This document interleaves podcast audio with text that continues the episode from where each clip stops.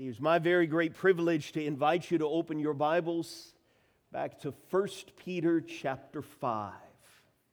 Toward the end of your Bible, the very last chapter of a letter written by a man who knew this God that we have been singing about this morning. A man who walked with this God in the flesh, saw amazing signs and wonders and miracles, was even caught up in participating in some of those. Most significantly of all, he was an eyewitness of the resurrection that gives us living hope this morning. And in many ways, those two words that appear at the beginning of this first letter of Peter are a great summary of everywhere we've been here in recent weeks as we have walked through First Peter through his eyes, in a sense, using what he provided for us. So much of it revolves around living hope. If you're a guest with us this morning, we're glad that you're here. Welcome. We hope that you see living hope through our songs together, through the good prayers that have been offered, through our, our thoughtful observance of the world's greatest memorial. And now, as we open up God's Word and continue to worship over it and, and through it this morning, we hope that living hope is something you can see. We, we hope that you have that living hope. And if you don't, we pray that you will give very careful attention to what we're reading together today. And if we can help you experience that even this morning, before you leave. We would love to rejoice with you and the angels in heaven. So is the first word. It's translated for me in, in the English Standard Version, 1 Peter chapter 5. I'd invite you to read that last chapter of this great letter with me as Peter by inspiration of the Spirit, begins to draw this letter to a close. He writes in verse 1 So I exhort the elders among you as a fellow elder and a witness of the sufferings of Christ, as well as a partaker in the glory that is going to be revealed. Shepherd the flock of God that is among you, exercising oversight, not under compulsion, but willingly, as God would have you, not for shameful gain, but eagerly, not domineering over those in your charge, but being examples to the flock. And when the chief shepherd appears, you will receive the unfading crown of glory. Likewise, you who are younger, be subject to the elders. Clothe yourselves, all of you, with humility toward one another, for God opposes the proud, but gives grace to the humble.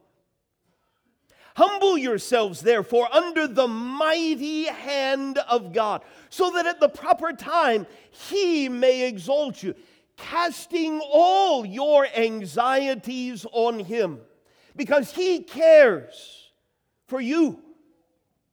Be sober minded, be watchful. Your adversary, the devil, prowls around like a roaring lion, seeking someone to devour. Resist him.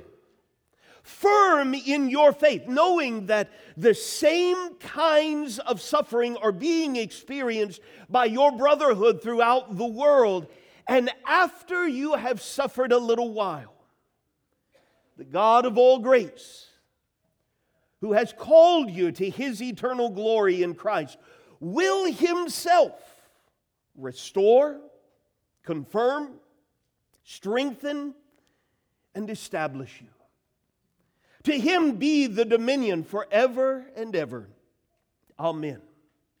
By Silvanus, a faithful brother as I regard him, I have written briefly to you, exhorting and declaring that this is the true grace of God. Stand firm in it. She who is at Babylon, who is likewise chosen, sends you greetings, and so does Mark, my son. Greet one another with the kiss of love. Peace to all all of you who are in Christ. As we've walked through this letter, we haven't focused in on every word or every phrase, every verse, but what we've tried to do is notice this great theme that has been our focal point throughout this year I am His, He is mine. How this letter, in a variety of ways, helps us see that, helps us put some flesh on the, the skeleton of that great theme and understand as disciples of Christ, whenever and wherever we live, what that's going to look like, how that comes to be, what that demands of us, what that opens up to us, the living hope that it gives us. And so as we hunt one more time in this letter for echoes of that theme. Would you notice with me, first of all, something that applies to all of us from 1 Peter 5, verses 5, 6, and 7. You came here this morning, you gave at least a little bit of thought to how you were going to be clothed before you walked out the door. That is something that some of us will give more attention to throughout this week than others, but all of us know what it is to be clothed. All of us are clothed this morning. Would you come face to face, even as I come face to face this morning, with this? Vitally important truth that whatever it is you are wearing this morning, you are not fully clothed if you are not wearing humility. One of the things that makes going back and studying something like First Peter so powerful is we know so much about him, about his life and experiences from the Gospels Matthew, Mark, Luke, and John. We know that he was there. We know that he heard, that he saw, that he followed in the flesh over the course of three years. And one of the most powerful things is as we read statements like this about 30 years after Jesus died and was buried and rose from the dead and ascended to the right hand of the Most High in heaven, Peter, now a much older man, he can still remember because he was there.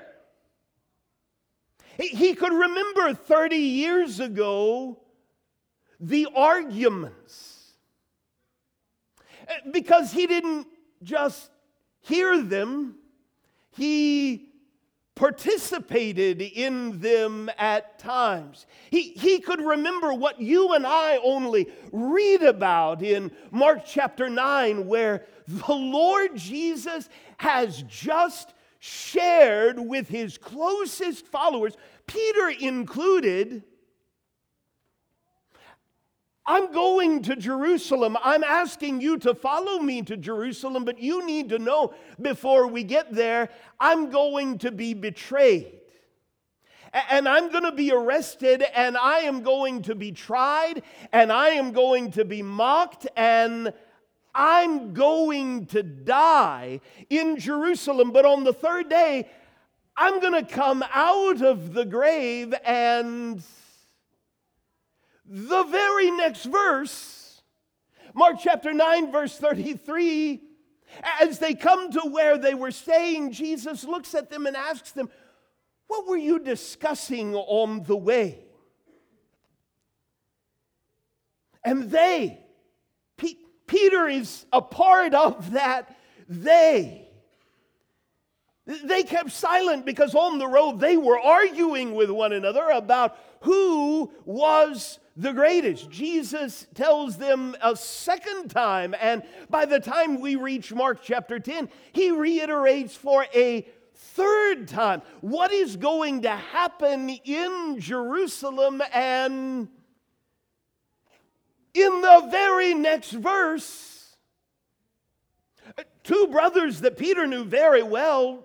He had roots with them all the way back in Galilee. Here are James and John. They come up to him, and, and, and, and yeah, Jesus has said two or three times some things that we really can't wrap our minds around. But, teacher, we've got something on our minds we would like some sort of a, a, a, claim that when you come to be in your glory, we'd like special seats. We'll let you pick who's on the right and on the left, but we'd like to go ahead and claim dibs on that now. And the next verse tells us that the rest of the apostles, they're indignant. Why didn't we think of that? What are we going to miss out on? Now, Peter was there in the upper room when Jesus and his apostles have, in fact, gone into Jerusalem. And it's been a little bit of a tense sort of week, but now Jesus is there. He's observing the Passover with James and John and Peter and Peter's brother Andrew and, and the rest. And even there, on that evening, Luke tells us that a dispute arose amongst them as to which one of them was to be the greatest. Peter was there.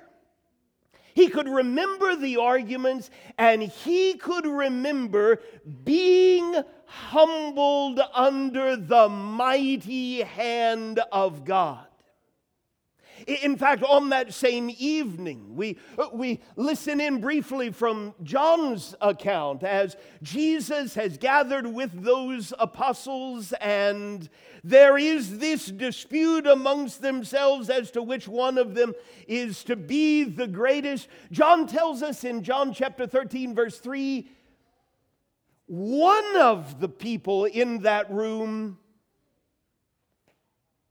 knows exactly who he is, knows exactly what he deserves, know, knows exactly what he can rightfully claim, knows how he deserves to be looked on by the people around him. He knows what's going to happen the next hour, the next day.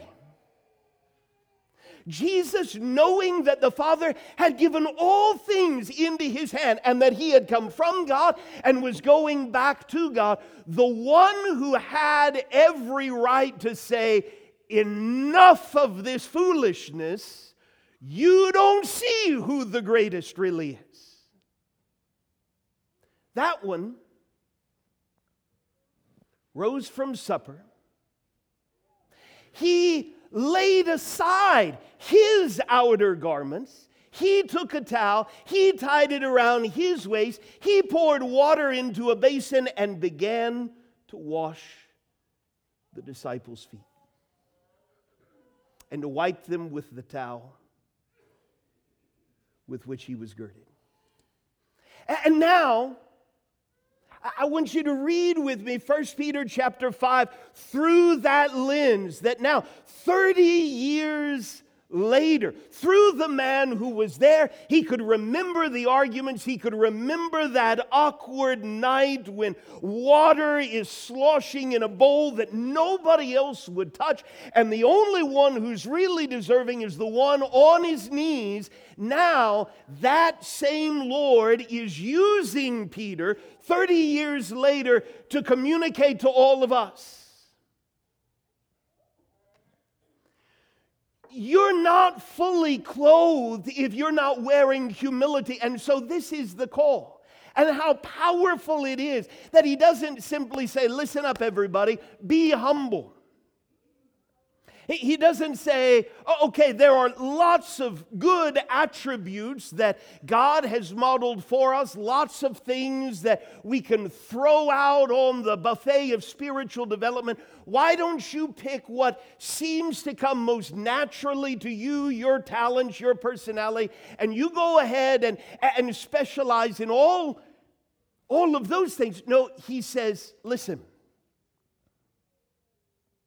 This is something you have to put on.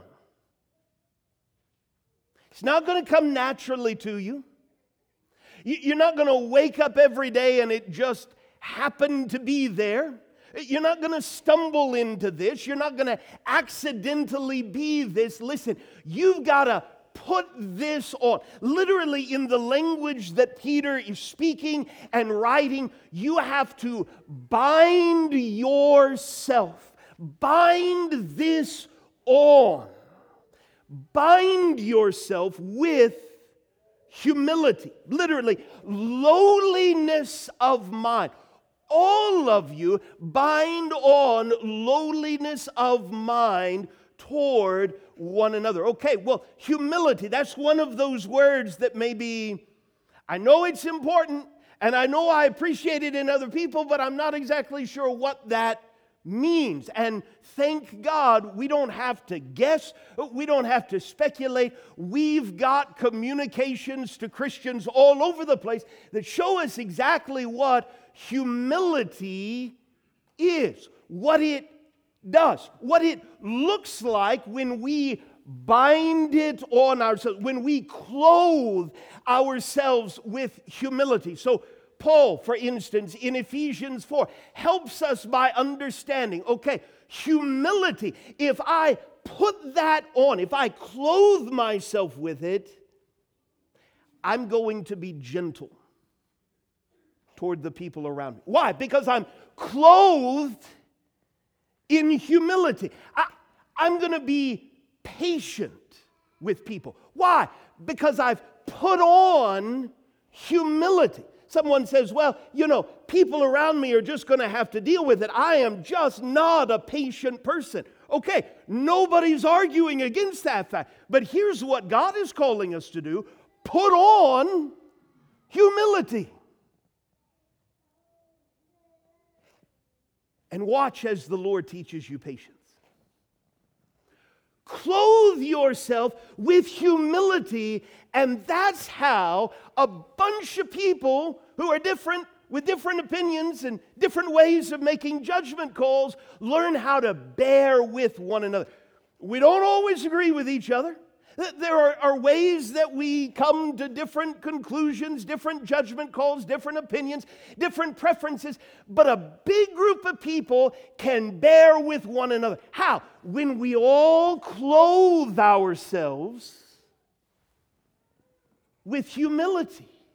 In fact, that humility will make us eager. The more we wear the clothing of humility, the more eager we will be to maintain the unity that God has made possible through Jesus Christ. Paul talks about it in Colossians chapter 3. Here it is. What impact does humility have? Well, it it causes my heart to be more compassionate. It will lead me, it can lead you to being more kind, meek, literally lowliness. I, I, I, I clothe myself with humility, and that begins to impact the way that I think, how patient I am, how much I am willing to bear as I need God to bear with me. My willingness, my eagerness to forgive. Humility is the first step of putting on love, which binds everything together. It's almost as if humility is the garment and love is the belt that holds it all together. In fact, humility opens the door and reminds me to revisit that door over and over and over again of being thankful. You know the people who haven't been thankful this week? People who aren't humble. You know the people who have been thankful this week? People who are humble. Uh, do you know the people the week after Thanksgiving who will give thanks, express thanks, be thankful people? it, it is the people who have clothed themselves with humility. It's what Paul says in Philippians chapter 2, verse 3. No more of this selfish ambition or conceit. No, in humility, I, I've clothed myself, and now that enables me to count others as more significant than myself. That's going to compel me to look not just to my own interests, but also to the interests of others. Have this mind among yourselves, which is yours in Christ Jesus. Okay, but I might object you, you know, all of this is good Sunday morning talk, but if I really do this, I'm going to be vulnerable. And I don't really like being vulnerable.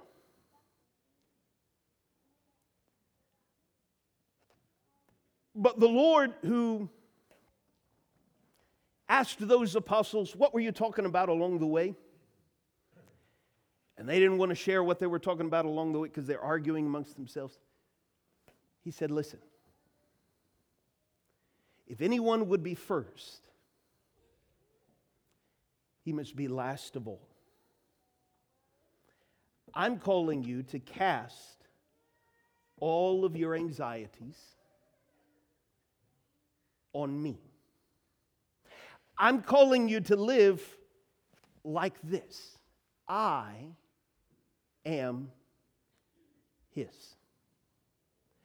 And will clothing myself in humility at times make me vulnerable? It most certainly will. And that didn't sneak up on the Lord. He said, Listen, I'm going to use a fisherman who spent a few decades casting nets to tell you for all time you cast your anxieties on me. But if I do this, I might fall behind. I mean, I live in a dog eat dog world, and I, am not sure I, I want to be left behind. But the same Jesus who, after that bold request of James and John, and everybody else gets indignant because they didn't think about that, looks them all in the eye and says, Listen, even the Son of Man came not to be served, but to serve and to give his life as a ransom for many. I'm calling you to clothe yourself with humility, cast your anxieties on me, and trust that at the proper time, I will exalt you. Is it enough for me if nobody else exalts me? but I am His?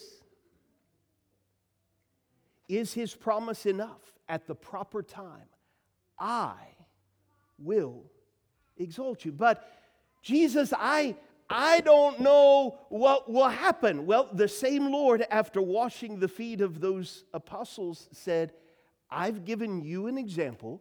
You should do just as I have done to you bind on all of you lowliness of mind toward one another. Cast your anxieties on me at the proper time. I can exalt you. Do this because I care for you. And how wonderful that he did not simply say these things and then leave, and we're hanging on to nothing but words 2,000 years ago. No, he, in his infinite wisdom, has given us, in the context of the local church, No more of this as we read 1 Peter 5. Well, it's just me and Jesus, and I don't need anybody else. I'm, I'm not interested in fellowship. I'm not interested in accountability. I'm, I'm not interested in leadership. I'm, I'm, I'm certainly not interested in putting others ahead of myself. I am interested in Jesus. I'll just walk through life, just me and Jesus, and that's enough. No, then you're not reading 1 Peter chapter 5. The Lord God cares for me. And one of the ways He helps me experience that care right here, right now, is through the shepherds of the chief shepherd. Because as we remind ourselves pretty frequently, shepherding work, as God describes it, as God defines it, as, as, as He calls men to fill this role of service, it is people work. And so at other times, we've gone back to Acts 20 and John 21 and Ezekiel 34, and we've heard the work of shepherds, what it is to pay careful attention to the flock. Shepherding work is care for people, care for the flock work. And so they are to oversee the feeding of the sheep and strengthening the weak and healing those who are spiritually sick. Something's wrong and, and something needs attention. Some are injured, and so uh, th- there is someone who needs to work to bind up those injured, to lead the charge in seeking those who are lost and bringing back the straying. All over both Old and New Testaments, this is the work. Shepherding work is care for people work. And even here, as he rounds off his first letter, he wants disciples of Jesus of all ages to understand this is one of the ways you experience the Lord's care. I have established this so that the sheep might not be scattered because there was no shepherd, so that they will not become food for all of the wild beasts.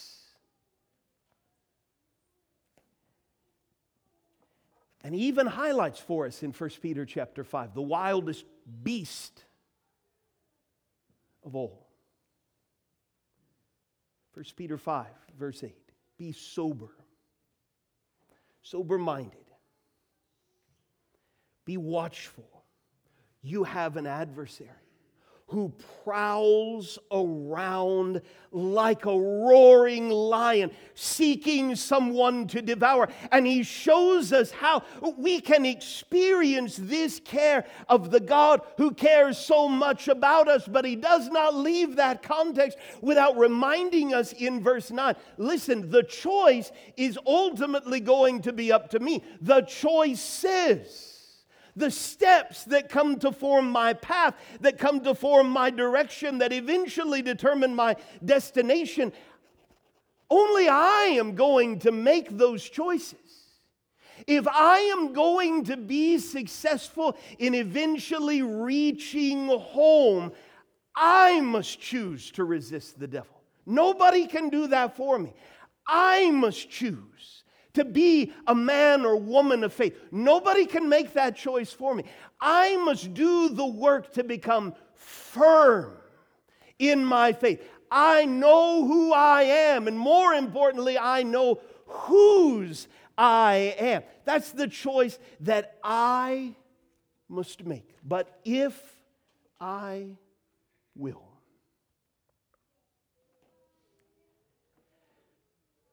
how amazingly wonderful that this man who made so many mistakes, in fact, we, we kicked off this entire series by going back to John chapter 21 and remembering what it looked like through his eyes when the Jesus he had denied Three times. I don't even know him. Third time with an oath. I have nothing to do with that man.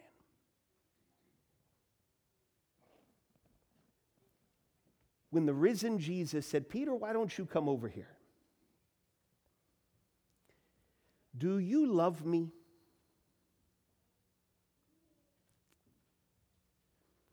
Do you love me?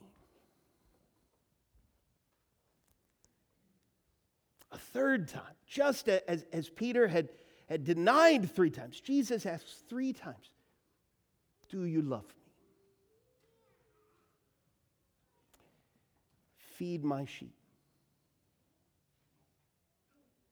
How amazing that now, as a much older man, as Peter is looking for the right way to describe this God, it is the God of all grace. And it's not a God way out there somewhere that I, can never have a relationship with. It's not a, God of some impersonal force. It's not a God simply of theoretical ideas. He, this God of all grace, will himself. He's not going to send an angel. He's not going to leave it all up to you or, or, to me. The same God that got down on his knees and washed his disciples' feet, that God, the God of all grace, will himself restore you.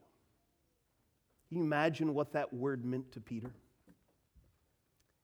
Restore.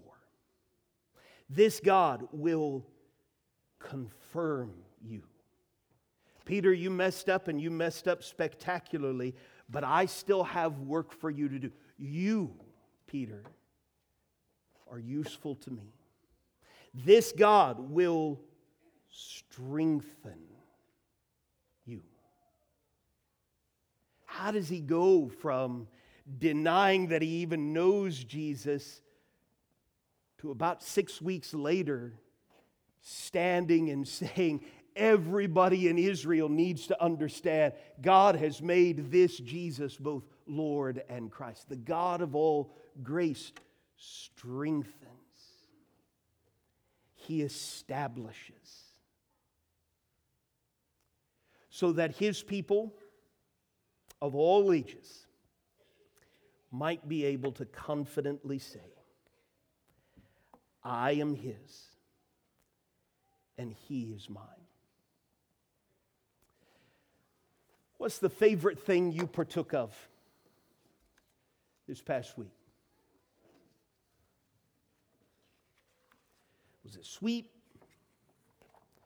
Salty? All of us partook of something this past week, most of us much more than we actually needed. We know what it is to be a, a, a partaker, first one in the line first one to be able to choose what they're going to partake in, the, the last one in the line looks at what's left, hopefully, still plenty to partake in. As we stand and sing this invitation song in just a few moments, I, I, I, really want you to hear, think about how Peter described himself in 1 Peter 1. Of course, he was an apostle.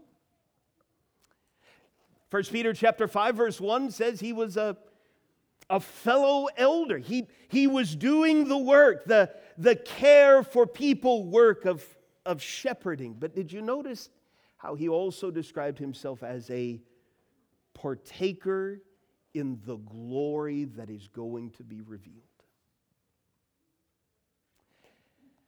I don't know what you partook of this past week. I don't know what you're excited to partake of or in this week. But I do know this. If you're not His this morning, you don't have a share in the glory that is going to be revealed. This is the good news that, that was preached to us, Peter says. The good news that every generation needs to hear. And all the way down to this morning, we heard him describe our brotherhood throughout the world. All over this world, brothers and sisters in Christ have, have gathered together to partake in these blessings that are but a foretaste of the glory that is going to be revealed. Maybe you know full well you haven't been living like this. Let me ask you. I mean, really. What's keeping you right now from this? Is it worth missing out on the glory that is going to be revealed?